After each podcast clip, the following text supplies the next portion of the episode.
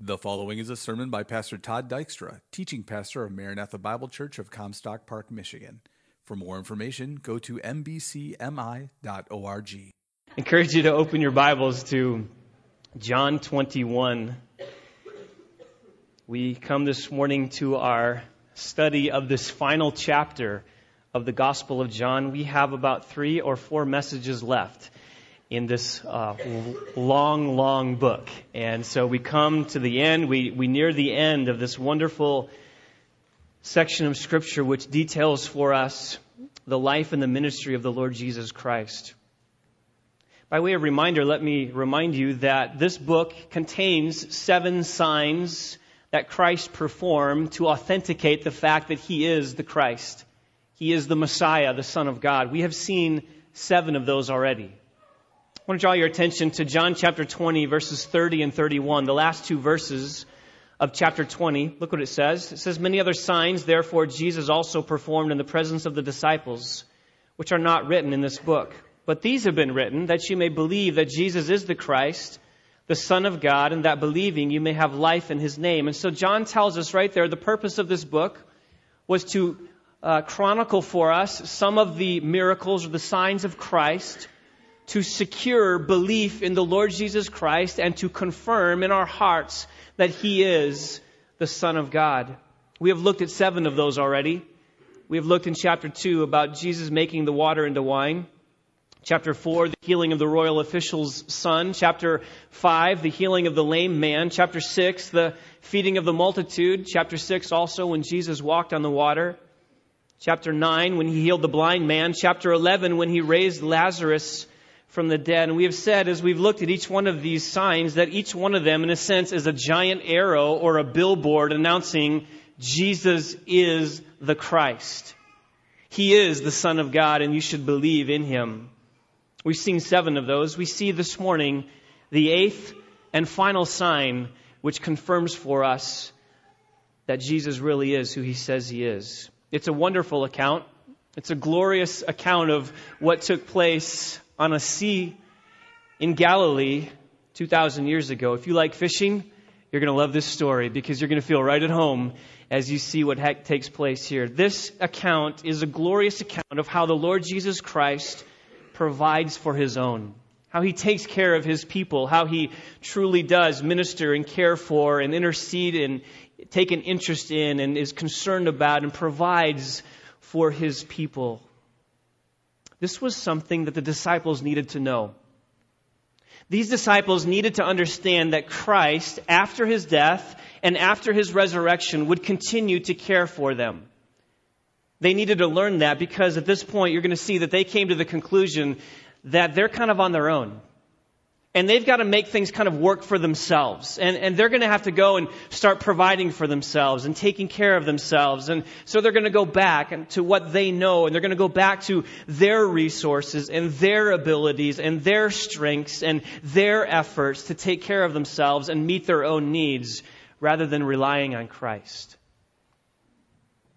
And to show them the futility of this kind of thinking, Jesus shows up. He shows up and he contrasts for them the danger of turning to fleshly resources and the sufficiency of turning to Christ and his resources and all that he provides. And so Christ is going to draw for us this analogy or this illustration in living color of the difference between relying on ourselves and our own efforts and relying on Christ and the strength and the resources that He provides. He's going to demonstrate for these disciples and for us this morning that it's much better to go through life resting on His resources rather than our own resources. This is a lesson we all need to learn. This is a lesson each one of us this morning need to be reminded of. And many of us could say, well, I know this. I'm, I'm familiar with this. I, I, I don't need another reminder on this. And yet I want you to think back to your week this past week. In everything you did, did you rely on Christ? Did, did you find all of your resources and all of your strength and all of your sustaining grace in Him? Or did you find yourself at times this past week going to your own resources, to your own strength, to your own effort? Did you become self reliant? If that's the case, then you need the reminder, and I need the reminder. You ever find yourself doing the right things in the wrong strength? Find yourself turning to your own resources and trying to get yourself through rather than relying on Christ and His resources. If that's the case, then you need this reminder, as we all do. So we come to chapter 21 and we, we need to learn these truths, and these disciples needed to learn these truths as well. Let me begin just by saying that there are some scholars who believe that chapter 21 does not belong in the scriptures. That chapter 21 was a later addition and it doesn't actually belong here in the Gospel of John, that someone actually added it after John wrote it. And they look at chapter 20, verses 30 and 31, those verses I just read a moment ago, and they say that's the conclusion to this book. John chapter 20, verses 30 and 31 seems to them to be a fitting conclusion to this book. And so here's the purpose of the book. Here's why the book is written. John tells us very specifically, he says in verse 31, these things have been written that you may believe that Jesus is the Christ. That's the end. That's the conclusion. There's no more need to say anything after that because that's the conclusion to the book. And so they'll look at that and they say what takes place in chapter 21 is really additional. it's not in there in the original. How do you respond to that? Well, as you study this and as you look at this, you have to say that chapter 21 is an epilogue.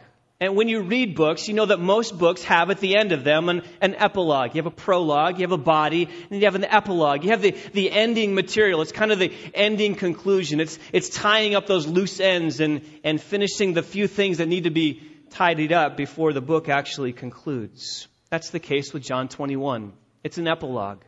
And it really does address some of those issues that are left hanging if the book ended at chapter 20. Like what? Some questions come to mind that are not answered as you come to the end of chapter 20 and need to be answered, and there requires then an additional chapter. And so some of these things are, for example, what happened to the disciples? Did Christ continue to, to sustain them? Did he continue to provide for them? Did he continue to strengthen them even though he has been raised from the dead and he's going to go back to heaven? Is Christ really going to strengthen them and sustain them as he promised he would? That question's still out there. That needs to be answered. And so we see it here in the first 14 verses of chapter 21. There's another question that needs to be answered. What about Peter? Peter's denied Christ three times. Three times publicly, Peter denies knowing the Lord Jesus Christ. What happens to him? Is he forever done? Is his ministry over? Is he forever known as the disciple who denied Christ and he's marked that way forever? Is he ever restored? That question needs to be answered. And it's not answered until chapter 21. What happens to John? It's another question. What happens to John? And we're going to find the answer to that question in the end of chapter 21. So these and other questions leave us hanging if the book ends at chapter 20. And so we need to have chapter 21 to help us answer these questions. This morning we're going to be in the first 14 verses. And I invite you to follow along as I read. John writes, After these things, Jesus manifested himself again to the disciples at the Sea of Tiberias, and he manifested himself in this way. There were together Simon Peter and Thomas, called Didymus, and Nathanael of Cana in Galilee, and the sons of Zebedee, and the two others of his disciples. Simon Peter said to them, I'm going fishing. And they said to him, We will also come with you. And they went out and got into the boat, and that night they caught nothing. But when the day was now breaking, Jesus stood on the beach, yet the disciples did not know that it was Jesus. Jesus therefore said to them, Children, you do not have any fish, do you? And they answered him, No. And he said to them, Cast the net on the right hand side of the boat, and you will find a catch. And they cast therefore, and then they were not able to haul it in because of the great number of fish. That disciple, therefore, whom Jesus loved, said to Peter, It's the Lord. And so when Simon Peter heard that it was the Lord, he put his outer garment on, for he was stripped for work, and threw himself into the sea. But the other disciples came in the little boat, for they were not far from the land, but about 100 yards away, dragging the net full of fish. And so when they got upon the land, they saw a charcoal fire already laid, and fish placed on it, and bread. And Jesus said to them, Bring some of the fish which you have now caught. And Simon Peter went up, and he drew the net to the land, full of large fish, 153, and although there were so many, the net was not torn. Jesus said to them, Come and have breakfast. None of the disciples ventured to question him, Who are you? knowing that it was the Lord. Jesus came and took the bread and gave them, and the fish likewise. This is now the third time that Jesus was manifested to the disciples after he was raised from the dead. This account is a study of contrasts, a study of contrast between self effort and self reliance and looking to yourself for your own resources, and the contrast of trusting Christ and looking to Christ and appropriating all the resources that He provides. And all of us need to hear this this morning. So let me give you two truths about fleshly versus spiritual resources. And as we go through this, I want you to uh, do somewhat of a personal evaluation. And I want you to assess yourself and you say, to what degree on a daily basis am I trusting Christ for His resources versus how am I trusting myself or my own resources? Two truths that we need to learn about that. Number one, here's the first truth depending on fleshly resources results in failure. Depending on fleshly resources results in failure. Look at verse number one. After these things, Jesus manifested himself again to the disciples at the Sea of Tiberias, and he manifested himself in this way. And so he begins here in verse 1 by saying that Jesus appeared to the disciples after these things. What are those things? It's everything we saw in chapter 20. So after his appearance to Mary at the tomb, and after his appearance to uh, the disciples without Thomas, and after his appearance to the disciples with Thomas in that upper room in Jerusalem, after all that has taken place, Jesus Christ now appears or manifests himself again to these disciples. He says it twice in this verse. The word manifest occurs twice in, in verse 1. Look down in chapter, chapter 21, verse 14. He mentions it a third time. This is now the third time that Jesus was manifested. And so Christ has appeared to these disciples. He has kind of taken the veil away and shown himself to them. He has made himself visible to these disciples. This time, however, it's taken place in Galilee. Up to this point, all of his post resurrection appearances have been in Jerusalem or around Jerusalem. This is actually the seventh post resurrection appearance of Christ. If you do a harmony of the Gospels, this is the seventh one. All of the first six occurred in and around Jerusalem. He appeared to Mary at the tomb. He appeared to the women at the tomb in Jerusalem. He appeared to the two disciples on the road to Emmaus, which is near Jerusalem. He appeared to Peter around Jerusalem. He appeared to the disciples in that upper room in Jerusalem. He appeared to the disciples with Thomas in that upper room in Jerusalem. So all six of these first post-resurrection appearances have occurred in Jerusalem. Now, this one's different. This one's in Galilee. It's important. I want you to understand why. Look at verse 1. How do we know this? Jesus manifested himself again to the disciples at the Sea of Tiberias. That's another name for the Sea of Galilee. Sea of Galilee is the Jewish name. Sea of Tiberias is the Roman name for the Sea of Galilee in the northern part of Israel. And so here the disciples have traveled from Jerusalem on up their way to Galilee, and they're at the Sea of Galilee. Now, you need to understand, this is not where Christ told them to go. Watch this. Hold your finger here in John 21, go to Matthew chapter 28.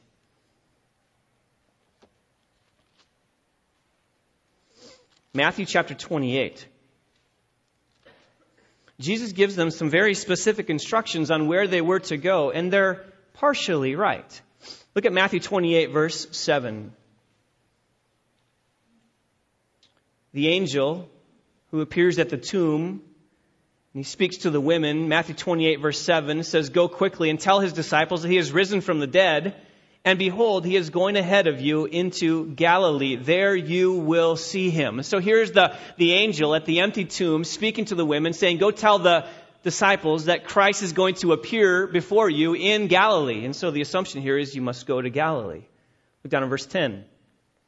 Jesus himself shows up to the women. He said to them, Do not be afraid. Go and take word to my brethren to leave for Galilee, and there you will see me. So here's a specific instruction by Jesus himself to the disciples to go to Galilee. He says, I will meet you there. Tell them to go to Galilee, and I will meet them there. Now watch this, verse 16. But the eleven disciples proceeded to Galilee, to the mountain which Jesus had designated. You see that? So put this all together. Jesus says, Tell the disciples to meet me in Galilee and specifically tell them to meet me on the mountain. Which mountain we don't know. We don't know for sure. It doesn't tell us. But the disciples clearly knew which mountain they were to meet him on. So the instruction, the instructions are very clear. The disciples were to travel from Jerusalem to Galilee and they were to meet Christ in Galilee on the mountain. Go to chapter 21 of John. Go back to where you just were. Verse 1. After these things, Jesus manifested himself again to the disciples at the Sea of Tiberias. Hmm. Right general location, right general area. They're, they're in the northern part of Israel where they should be, but they're not on the mountain. Why? We don't know for sure. But let me just offer some suggestions what may be taking place here. I, I, would submit to you that the disciples did go to the mountain. They went to Galilee, they went to the mountain, and they waited, and they waited, and they waited. No Jesus. And so now at this point, they're starting to get sick of waiting around and they're, they're wondering when Christ is going to show up. And it's possible that they got tired of waiting. And they started to think like this. They started to think, well, if Jesus told us to come and now he's not here, that, that means that we now need to start taking this responsibility upon ourselves. We need to provide for ourselves. We need to take care of ourselves. We need to start putting forth our own effort and we need to kind of rely on ourselves like we did before. And so they're tired of waiting and they grew weary of that and they're somewhat impatient. So they don't have the Holy Spirit at this point, right? He came later. And so they, they maybe are tired of waiting and they decide that they, they need to go back to what they knew what to do, what they know how to do. They knew how to fish. They're hungry. They need to provide for themselves. They need to somehow begin taking care of themselves. They need to start providing for their needs. And so they think maybe this whole program with Jesus is over and it's all done. And that last three years was great, but the gig is up and, and now I got to start going back to what I know to be true. And so they decide to leave the mountain and go back to what they knew. You see the seeds of self effort beginning to be sown here? Do you start to see the, the seeds of self reliance start to, to creep into their hearts? If Christ isn't going to take care of us anymore, then we're going to have to take care of ourselves. That's what happens when we try to accomplish things in our own strength and our own resources, right? Look at verse 2. Simon Peter and Thomas called Didymus and Nathanael of Cana in Galilee and the sons of Zebedee and two others of his disciples were together. And so John tells us here that there were seven of these disciples together and he lists for us some of their names. Peter is there. Thomas is there, Nathanael is there, James is there, John is there, and two other disciples whom he does not mention by name. But we would presume those other two disciples to be Andrew and Philip. Why? Because if you go back to John chapter 1, that initial group of disciples called from their fishing boats was that group. It was Peter and Nathanael and James and John and Andrew and Philip. That was the first group of disciples called from their fishing boats to go and follow Christ, and they're given the charge to go be fishers of men. Well, guess what? Three years later, here's the same group. Peter, Nathanael, James, John, Andrew, Philip, they're all together, and you have one extra guy here, Thomas. Now, you gotta understand, Thomas missed out on something already once, right? He, he missed on the first appearance of Christ to the disciples in that upper room. So he's thinking, I'm not missing anything else. I'm tagging along with these guys. All right? So here you have Thomas, in addition to that original group of disciples. I think it's very instructive. It's interesting to me that the same group of disciples that Jesus called initially from their fishing boats are together here again in John 21. Why? What's the point? The mission is still the same. Nothing's changed. He's called them to be fishers of men. They've spent three years with him. He's died. He's buried. He's risen from the dead. Nothing has changed. These fishers of men who were called initially are now together again, and they're still called to be fishers of men. But they've forgotten that. They've, they've lost a sense of their commission and their charge. They, they think the plan has changed and, and they're relying on themselves and they're relying on their own resources and their own abilities. And so they start to think, well, we've got to eat. We've got to take care of ourselves. We've got to provide for our needs. We've got to have clothes. We've got to get on with our lives. We don't know what's going on with Christ, but it's time to move on. And so they start to take matters into their own hands. Now, we don't want to rag on them too hard because they're obedient. They've gone to Galilee, right? They've gone to Galilee. They've done what Jesus did, told them to do partially. but they're starting to rely on themselves and their own strength rather than on Christ. So, how do you know that? Look at verse 3. Simon Peter said to them, I am going fishing. And they said to him, We will also come with you. Now, Peter's a man of action, isn't he? Peter's the leader of the group. Peter's, Peter's the kind of guy, when you need something done, you, he's the guy. He, he's not a sit around, wait for it to happen kind of guy. It's been said that there are three kinds of people, right? There are those kind of people who make things happen. There are those kind of people who watch things happen. And there are those kind of people who stand around saying, What just happened? Peter's the first kind. He's the make things kind of happen guy. And so he says, I'm going fishing. You guys want to come with me? Fine, let's go. I'm going fishing. Now, some have suggested that this was just something they decided to do because it was a nice day, fishing's relaxing, you know, a good thing to do on a sunny Sunday afternoon.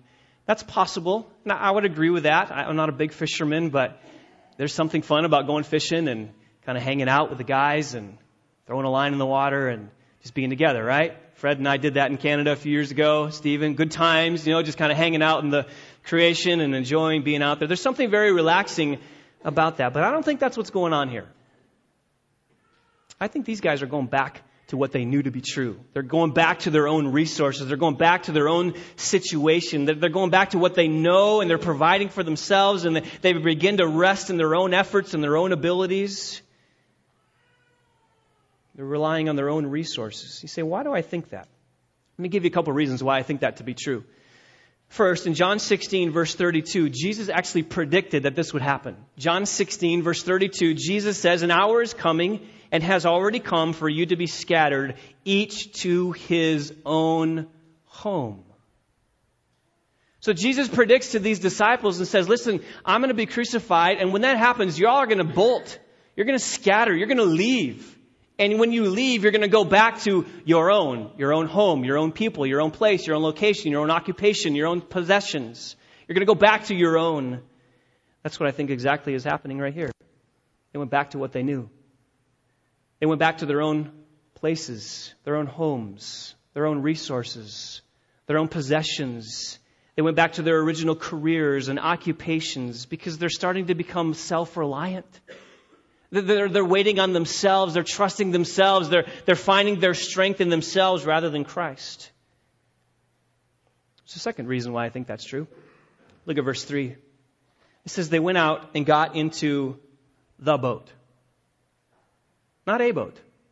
They, they were not looking just for any old boat. They're not kind of scoping things out and they're looking around and they're seeing boats and they'll say, oh, that boat will do it. They went to the boat. Peter's boat. They went to the boat that they knew was owned by someone. It, it, was an, it was owned by someone that they knew. It was, it belonged to somebody. And so they all got into Peter's boat. They went back to the boat that they knew. They went back to the resources that they knew. They're, they're, they're self reliant, their, their faith is weak.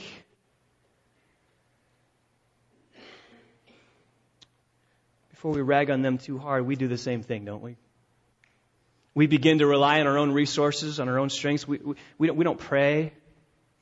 We, we don't we don't depend on the Lord like we should for those difficult situations. We, we make our own plans and we ask the Lord to bless our plans rather than go to Him and say, Lord, what do you want in this situation? We don't abide in Christ. We don't lean on Him. We don't appropriate all that is ours in Christ. We do the very same thing. And it's so easy. We can go from day to day, and one day we're doing fine, and the other day we're, we're self reliant, and the next day we're Christ reliant, and we, we kind of go through these phases and these stages just like the disciples do. We all know how that turns out, don't we? Never works very well. And the disciples needed to learn this. They needed to learn that if they're going to go and be Christ's ambassadors, they need to understand that they can't do it in their own strength, that they can't do it in their own power, in their own resources. They need to know that it has to be Christ in them and through them. And so Jesus teaches them that lesson. Look at verse 3. And that night they caught nothing. They got skunked. You know, every fishing trip starts out with grand ideas, right? You're, you're gonna go and you're gonna hit the mother lode and you're gonna, you're gonna drag in the big catch and your boat's gonna be full. Every time you go fishing, you have the hopes and expectations of a, of a great fishing trip. Well, this one ended like most of them do. They got skunked. Not one bite, not one nibble, and you know why? Listen to this because Jesus Christ, in his sovereign power, prevented the fish from going to Peter's boat. You thought it was bad going fishing and not being able to find the fish and not having a good day. Try fishing when Jesus actually prevents the fish from coming to you. That's a rough fishing trip. God actually rerouted every fish in the Sea of Galilee away from their boat, and there was no way they were going to catch anything. It's impossible. Now think about it. These guys, these guys know the lake. These are, these are fishermen by trade. They're professionals. They know how to fish. They know the hot spots. They know where to fish. They know when to fish. They know the lake. This is what they've been doing all their life. And this night, this particular night, they're struggling and they're toiling and they didn't catch a thing. That's what happens when you approach life in your own strength. That's what happens when you turn to your own self as your own provisions, as you begin to look to yourself for the resources that you need to go through that day or that event or your life. And that's exactly what Jesus wants these guys to understand. They have to understand that if they're going to be his representatives, they can't conduct themselves that way. They need Christ's strength sustaining them and strengthening them. Remember John 15 verse 5? Remember he told them this beforehand in the upper room, as they're together, the upper room discourse, he says to them in John 15, verse 5, he says, I am the vine, you are the branches. He who abides in me and I in him, he bears much fruit. For apart from me, you can do nothing. So he's told them this before. He, he's wanted them to understand this before that it, when you separate yourself from me, you're not going to be able to accomplish what you set out to accomplish. He says, apart from me, you can do nothing. And in the Greek, he literally says, you are not able to do nothing bad English, but it's good Greek. It's a double negative. You're not able to do nothing. That's Jesus' way of saying there's not even a chance that you're going to be able to accomplish anything in your strength, in your abilities, with your own resources. Apart from Christ, in the energy of the flesh, our efforts to serve God will be as empty as Peter's fishing boat that night. And that's what he needed them to understand. That's what he needs us to understand as well. And we've got to learn this lesson as much as those disciples needed to learn that lesson. We've got to understand that we can go through life and there's two paths. We can choose to walk with Christ intimately. We can abide in Him and His strength and His resources will pulse through us and strengthen us and enable us. Or we can kind of go do the same things and the same activities with our own power and our own strength. And it will always end in failure. You see, it's so easy to be fooled into thinking that because we're doing a lot or we're busy or we're active or, or we've got a lot of things going on that, that we must be doing something for the cause of Christ. But that's not always the case. I remember reading a number of years ago about an exhibition that was held in London's Hyde Park back in 1851. It was an exhibition that was designed to, to show off the, the technological advances of the day. And so in that day it was steam. And so they had steam locomotive and a steam loom and a steam organ and a steam cannon. Well, the first prize winner that year was a steam invention with 7,000 moving parts. It had bells, it had whistles, it made noises, it, it did all kinds of things. It, it, the gears made a lot of noise when they turned this thing on, but you know what? This contraption did nothing. It did nothing. All they did is turn it on. And the bells went off and whistles went off and things moved and steam came out and gears moved. That, that's all it did. You see, it's easy to confuse activity with accomplishment, right? It's easy to assume that because we're active and busy and doing all things, kinds of things, that we're accomplishing something. But, friends, we have to understand that our own resources will not strengthen us to accomplish the task that God has given us. Self effort always results in failure. That's what these disciples needed to learn. They needed to learn it as they are preparing to be sent out as his representatives once the Holy Spirit comes. So Jesus is teaching them that lesson. Verse 4, look what he says. But when the day was now breaking, Jesus stood on the beach. Yet the disciples did not know that it was Jesus. So imagine this scene. The disciples are in the boat. They're, they're fishing. They've been fishing all night. They're, they're tired. They're hungry. They're fatigued. They're discouraged. And they see this shape on the, on the, on the beach. He's walking. They didn't know it was Jesus at this point. Maybe they were too far away, or maybe it was too hazy, or maybe it was still, still too dark. Maybe they were actually supernaturally prevented from recognizing Christ, or maybe they didn't recognize Christ in his glorified body. That's possible as well, that they didn't recognize him as the resurrected Christ, which has happened a couple of times as well. By the way, this is one of the dangers of depending on your own resources. You're separate from Christ if they had gone to Galilee and met him at the mountain, they would have been with him. They would have been in his presence. They would have been close by him. But here they are, kind of doing their own thing in their own efforts and their own abilities. And Christ is on the beach and they're in the boat and they're separated from Christ. That, that's, that's what happens when, when you depend on your own resources. Puts you at a distance from him. Verse 5. So Jesus said to them, Children, you do not have any fish, do you? I love that question. Isn't that a great question? You don't have any fish. And I wonder if there was a little sarcasm in his voice. Probably not, because he's Jesus and he's perfect and he would never do that. But if I was saying that, I would be like, huh, you haven't got any fish, do you? I kind of want to rub it in a little bit. And that's probably not what happened. But it's his way here of saying, hey guys, How's it going out there on your own in your own abilities? And the way he phrases this question is he expects a negative answer. He expects no to be the answer. Hey guys, how's it going? You don't have any fish, do you? See what Christ is doing? He's getting them to focus on the futility of their own resources. He's getting them to see how, how empty it is when you depend on yourself, when, when you look to yourself for your own abilities or your own resources. So Jesus shows up and he asks them, hey, hey guys, how'd that work out for you? Doing your own thing? On your own?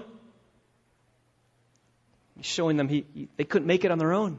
They, they couldn't get there on them on themselves. He, he wanted Peter and the rest of the disciples to learn that they couldn't just design their own life, come up with their own plans, and expect to come out ahead. You can't do that. You can't just kind of make your own plans and ask God to bless them and assume everything is going to be good. He's getting them here to admit their failure. Guys, you didn't catch anything, did you? I love their answer. Look at verse 5. They answered him, No, what else are you going to say? Right? I mean, here's, here's the creator of the universe asking you the question if you've caught anything. Their boat's empty, their nets are empty, and there's not a whole lot you can say. No, didn't catch anything. You see what Jesus is doing? He's, he's getting them to recognize that you don't have any abilities apart from me. You don't have any strength or resources apart from me. And the same thing that those disciples needed to learn, friends, we need to learn as well. We can't just assume that because we're resourceful or have natural abilities or are hard workers that we've got it all together. Someone has said that serving Christ in our own strength, trying to do it our way, is like going after Moby Dick with a pickle fork. You can't do it, right? You're not going to get anywhere. There's, there's no way. You, you don't have any resources to do these things on your own. So Jesus says to these disciples, and he's saying to us this morning, Whose effort are you progressing in? Whose strength and whose resources are you conducting yourself in? You weren't saved by self effort, and you can't be sanctified or grow or mature or go through life by self effort either. And that's the first lesson they needed to learn. They needed to see the futility of their own efforts and the futility of their own resources. And so he brings them to a point with a vivid illustration no fish. Number two, there's a second truth about these resources, and it's very simple. Appropriating Christ's resources results in abundance. Okay, the very flip side is true. You're going to approach life in your own strength, in your own resources, in your own abilities. You're going to fail. It's going to be futile. But when you come to Christ and you look to Him, when you depend on Him, when you commit your ways to Him, when you pray, when you seek Him, then when you appropriate His resources, it will result in abundance. Look at verse 6. He said to them, Cast the net on the right side of the boat and you will find a catch. Now, remember, they still don't know this is Christ. And if I'm in the boat with those guys, I'm thinking, who, who do you think you are? I mean, we've been in this boat all night and we've been fishing. Do you really think we've been fishing the left side all night? And Jesus is out there and he says, throw it on the right side. And in my flesh, I'm thinking, who's the fisherman here, right? Who's the guy? Who are the people who have the best advantage to know what's going on out in the lake? It's we do, but they didn't respond that way. They did exactly what Jesus commanded them. Verse 6. So they cast. And then they were not able to haul it in because of the great number of fish. The word for great number is the word plethos, where we get our word plethora. It means a great number. There were so many fish. There's an overabundance, an excess, a surplus, a great abundance of fish. Their, their nets are so full. In fact, they're so full, they can't even haul it in. They can't even bring it into the boat because it's so full of fish. Says they were not able to haul it in. And the way it's written in the original is they were straining and they were working and they were tugging and they were pulling. And, and you've got seven guys in a boat trying to yank this thing up into the boat. They can't do it. I love this the same Christ who kept the fish from going to Peter's boat now has summoned all the fish in the deep blue sea right there beneath their boat. It's a wonderful illustration. These guys are tired, spent, discouraged. They've been working all night. They've been laboring. They fished the right side of the boat. They fished the left side of the boat. They've gone to their, their, their hot spots. They've, they've gone all over the sea and nothing, and all of a sudden Christ shows up. And he tells them, put it on the right side. And they had more fish than they could ever imagine. Friends, that's the illustration.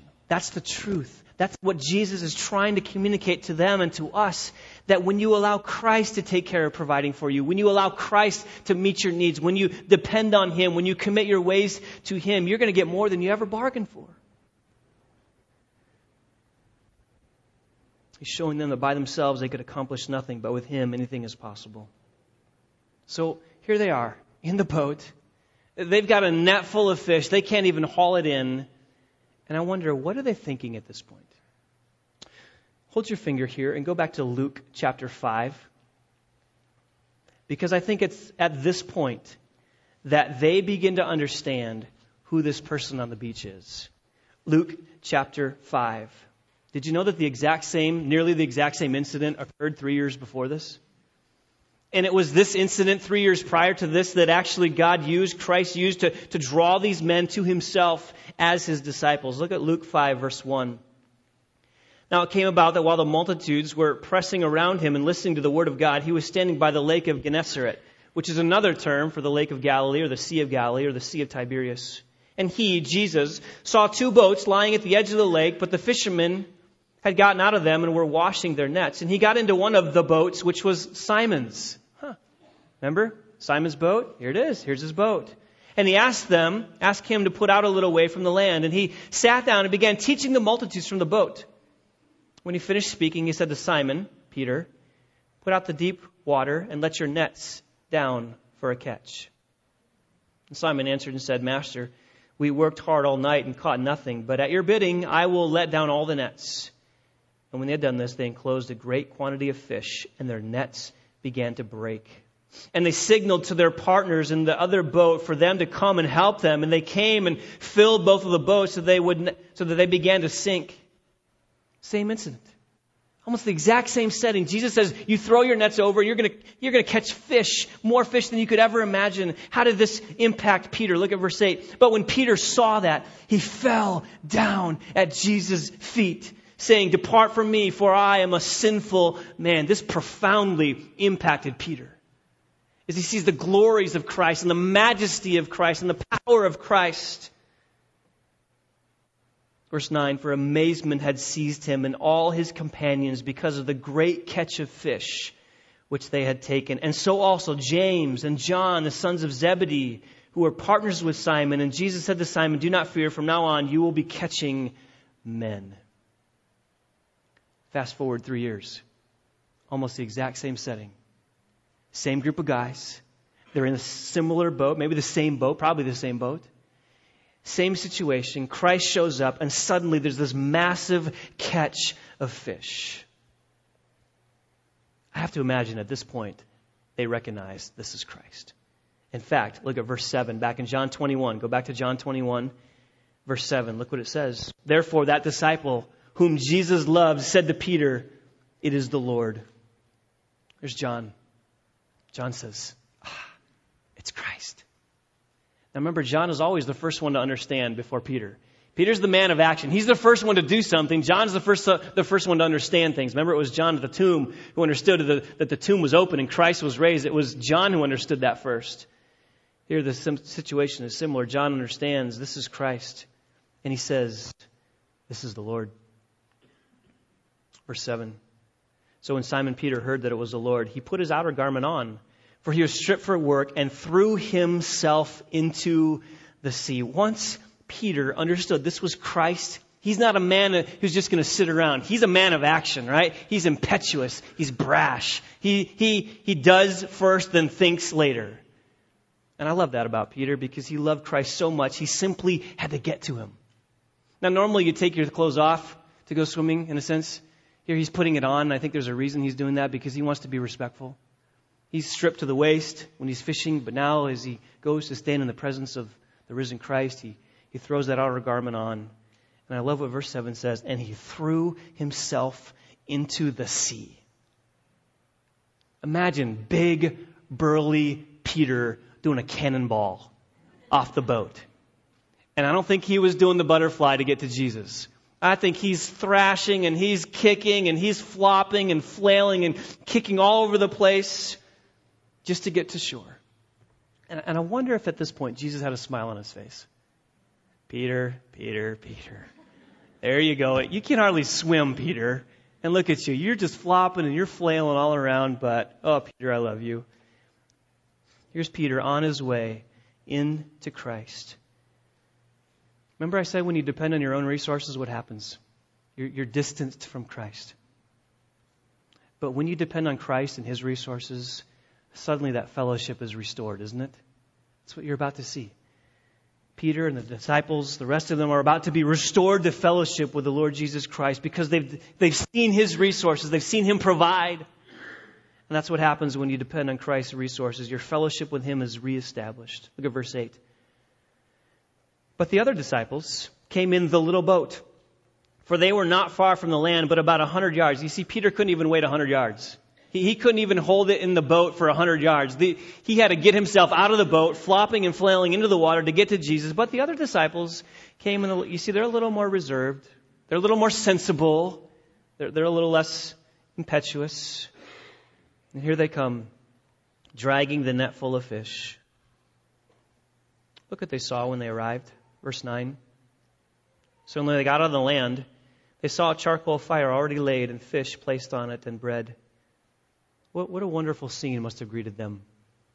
These tired, discouraged, beleaguered disciples who've been out all night trying to get a few fish to feed themselves, suddenly they show up on shore, and the creator of the universe had made breakfast for them. Isn't that glorious? And he didn't even need to use their fish. He just made his own. The God of the universe made breakfast for these discouraged disciples. Shows you the tender care of Christ for his own. Shows you the tender mercies of the Lord Jesus Christ to meet those who are his own. I want you to notice one other thing about this verse. It says that there was a charcoal fire you remember the other place the charcoal fire is mentioned in John? There's only one other place. It's that charcoal fire in John 18 that Peter was warming himself around as he three times denied Christ. A few few days later, actually, he's at another charcoal fire. And as we're going to see next week, it was at that charcoal fire that Peter was gloriously restored to ministry and relationship with Christ. Verse 10 Jesus said to them, Bring some of the fish which you have now caught. So Simon Peter went up and drew the net to the land, full of large fish, 153. And although there were so many, the net was not torn. So Peter goes out to the boat, and presumably the, the, the, smaller fish have been separated out now because it says it was full of large fish. And, and Peter, he's probably a pretty big guy, he's a burly guy. He, he begins pulling that net inshore, and they count. And so they start counting one fish, two fish, three fish, four fish, 153 fish. Some wonder why John has put this number in here. There's been some pretty fanciful suggestions offered for why this number is here. Some say that these fish were not counted until the shore has been reached in order to teach us that the exact number of the elect remains unknown until they've reached the shore of heaven. That's one suggestion. Others say that it just means that lots and lots and lots of people are going to be saved. Some have actually suggested that the word, the number 153 refers to the 153 different species of fish, and therefore it means that the universal appeal of the gospel is for all people, and all people from every tribe and tongue and nation and people will be saved. Some say that 153 is the sum of the numbers of 1 to 17, and it's the sum of 10 plus 7, and so 10 is the Ten Commandments, and 7 is the gifts of the Holy Spirit. I don't buy any of those. There were just a lot of fish. And I think that's how we have to understand it. There were just a lot of fish, and Jesus is riveting their attention on the superiority of his resources. He provides, he sustains, he strengthens. Verse 12. So Jesus said to them, Come and have breakfast. None of the disciples ventured to question, Who are you? Knowing that it was the Lord, Jesus came and took the bread and gave it to them, and the fish likewise. Not only does Christ fix the meal, he serves the meal. And so here's the tender, gracious, kind Christ. Not only making breakfast for them, but serving and providing it for them. That's what I love about this passage. Christ really provides for his own. And Christ really gives you the resources that you need to live today, tomorrow, to accomplish what you need to accomplish, to, to get through what you need to get through. All the resources that you need are in Christ. You lack nothing. And the point of this whole passage is there are two ways to live. You can live in your own strength and you can live in your own power and you can turn to your own resources. And if you do, you're going to end up in failure like these disciples did. Or you can turn to Christ and you can appropriate all the resources that are yours in Him, and you can have everything you need for life and for godliness, and you can have everything at your disposal for you to conduct yourself in the way that God has called you to do. So, which way are you living? These disciples needed to be brought face to face with a reality that they can't live in their own resources and their own strength. And I wonder this morning, which way are you living? Do you recognize the futility of your resources? And does it make you turn to Christ and appropriate the resources that He provides? Father, we thank you. We thank you so much for a vivid illustration. Lord, an illustration that, that actually presents itself in living color, that we can see with the imagination of our minds, Lord, this, this scenario played out on that Sea of Galilee 2,000 years ago. Lord, the same thing that those disciples needed to learn, we, needed, we need to learn. So I pray, Father, as we leave here today, that, that we will depend on you with great dependence. We will commit our ways to you. We will pray. That we'll consult you. That, that we won't just make plans and barge ahead and move ahead and expect you to bless those plans, but Lord, that you would cause us to be deeply dependent. And then that we would appropriate the resources that are ours in Christ, in whose name we pray. Amen. The following is a sermon by Pastor Todd Dykstra, teaching pastor of Maranatha Bible Church of Comstock Park, Michigan. For more information, go to mbcmi.org.